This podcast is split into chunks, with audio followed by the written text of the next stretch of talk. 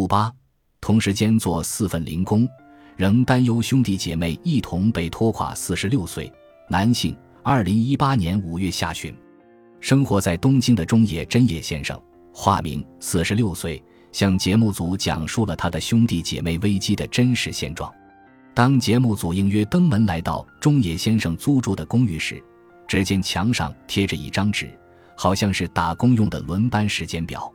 我现在同时做着四份工，有白天的，有晚上的，所以每个月自己写好这么一张表贴在墙上，否则的话，今天要去哪里打工会搞糊涂的。中野先生从事的工作有便利店店员、中华料理店服务员、卫浴设备的现场演示销售以及建筑工地工人四种，都是交替勤务制。白天现场演示销售或建筑工地的活结束后，便直奔便利店接着做夜班的时候也不少。当天的采访结束后，他便要赶去便利店上班了。睡觉也是有时白天，有时晚上，每天不固定。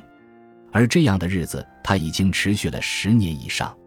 之所以同时做好几份工作，主要是作为备用的选择，万一哪份工作断了，也不至于产生多大影响。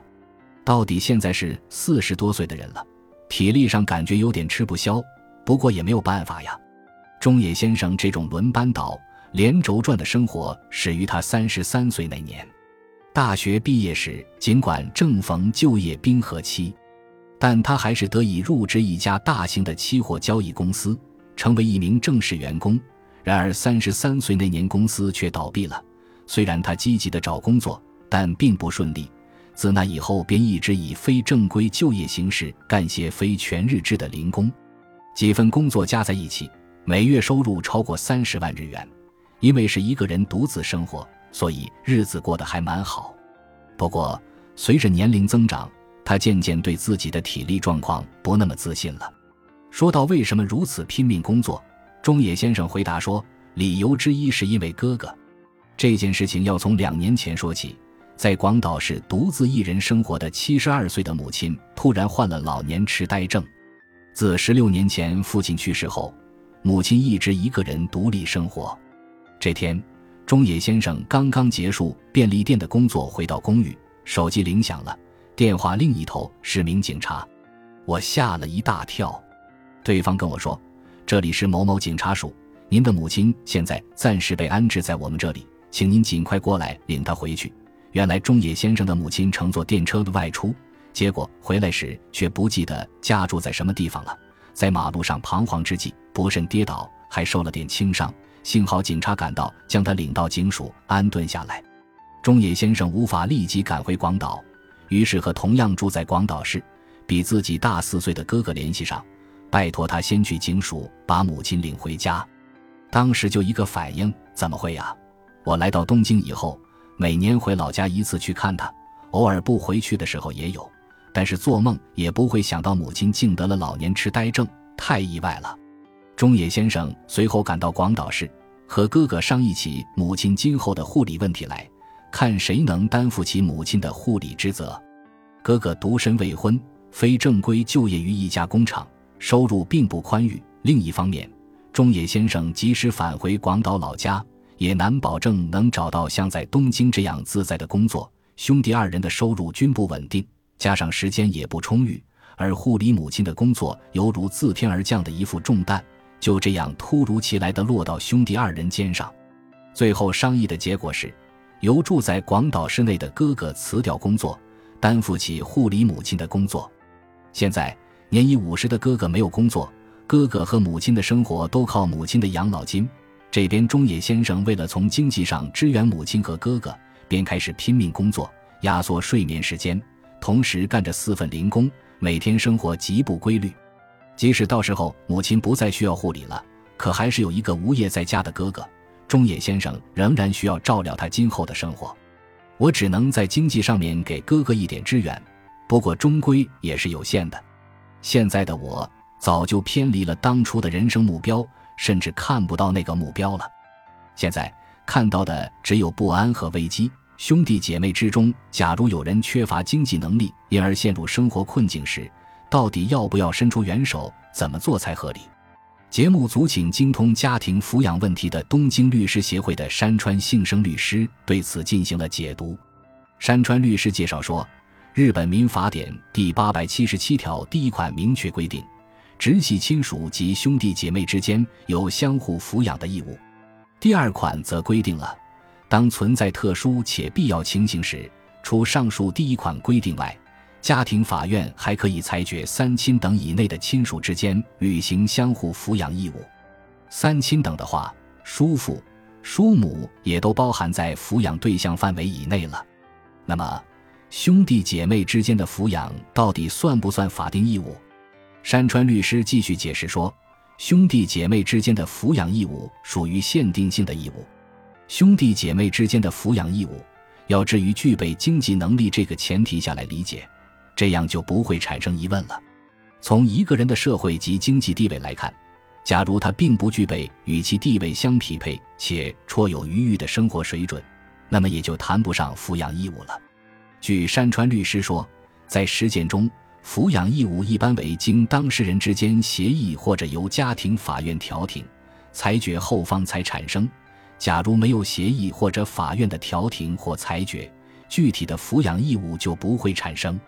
家庭法院裁决时，也需要审视，看其是否符合与其社会及经济地位相匹配且绰有余裕的生活水准这个衡量标准。假如却无余裕，则会裁决不负有抚养义务。事实上，兄弟姐妹之间发生抚养义务的案例并不多，所以没有必要对此过分在意。既然如此，为什么还会产生兄弟姐妹危机呢？山川律师拿出一本。低收入人群生活保障与抚养义务，晋级律师联合会著，民事法研究会平成二十六年出版的小册子给节目组做参考，同时就近年来的低收入人群生活保障问题做了相关介绍。据其介绍，由于近一段时期社会上对于低收入人群生活保障法颇多责难，导致日本在低收入人群生活保障问题上变得谨小慎微起来。二零一二年。某周刊杂志报道了一名人气明星的母亲享受低收入生活人群保障的事，批评这位明星没有尽到抚养的义务。然而，根据山川律师的见解，这位明星并没有疏于履行民法意义上的抚养义务，也没有违反低收入人群生活保障法的有关规定，而是公众对于低收入人群生活保障法本身存在着误解。大阪市全市享受低收入人群生活保障的共有十一万八千户。对这些享受者的亲属的就职单位情况调查的结果表明，其中有一百五十六人是市政厅机关工作人员。这一百五十六人中有十三人对身为低收入人群生活保障享受者的亲属有经济支援。为此，大阪市从二零一三年开始制作了一份一览表。根据负有抚养义务者的年收入，设定了其经济支援的金额标准。二零一四年，关于修订低收入人群生活保障法部分条款的法律开始实施。这部法律对保障法许多内容进行了修订，并新增了若干条款，特别是在抚养义务方面，新增了向抚养义务者事前通知以及赋予相关部门对抚养义务者进行调查的权限。被认为是对抚养义务者切实履行其抚养义务的一种强力施压。大阪市的做法实际上是将完全不涉及民法中关于抚养义务规定的义务强加在了有关人员身上，因而有一种批评认为，这样做是对有关人员以及低收入人群生活保障享受者隐私的过分干涉是错误的。此外，还有人担心。这样一来，低收入人群可能会顾虑亲属的隐私被公之于众，而不敢申请生活保障，客观上使得这项利民措施得不到彻底落实。然而，根据山川律师的分析，法律上对于兄弟姐妹之间的义务约束力十分有限。所谓的兄弟姐妹危机，说白了不过是舆论炒作出来的一个噱头罢了。而根据前面提到的古川雅子女士所说，日本人对于亲属护理。历来有一种视之为家庭责任的传统文化根深蒂固。假如拒绝履行抚养义务，而任其申请生活保障的话，世人就会对其侧目以视，认为是一种抛弃亲人、抛弃亲情的无耻行为，令其陷于难以自拔的情感自责中。假如自己因为经济不宽裕而无法履行抚养义务，尽管不得已，但最终仍会有其他的解决办法。没必要因为无法抚养而弄得像陌生人一样的。兄弟姐妹毕竟是兄弟姐妹，完全应该把这种亲情关系继续维持下去。但是出于内疚心理，有时候这种兄弟姐妹间的正常关系也难免会变得很别扭。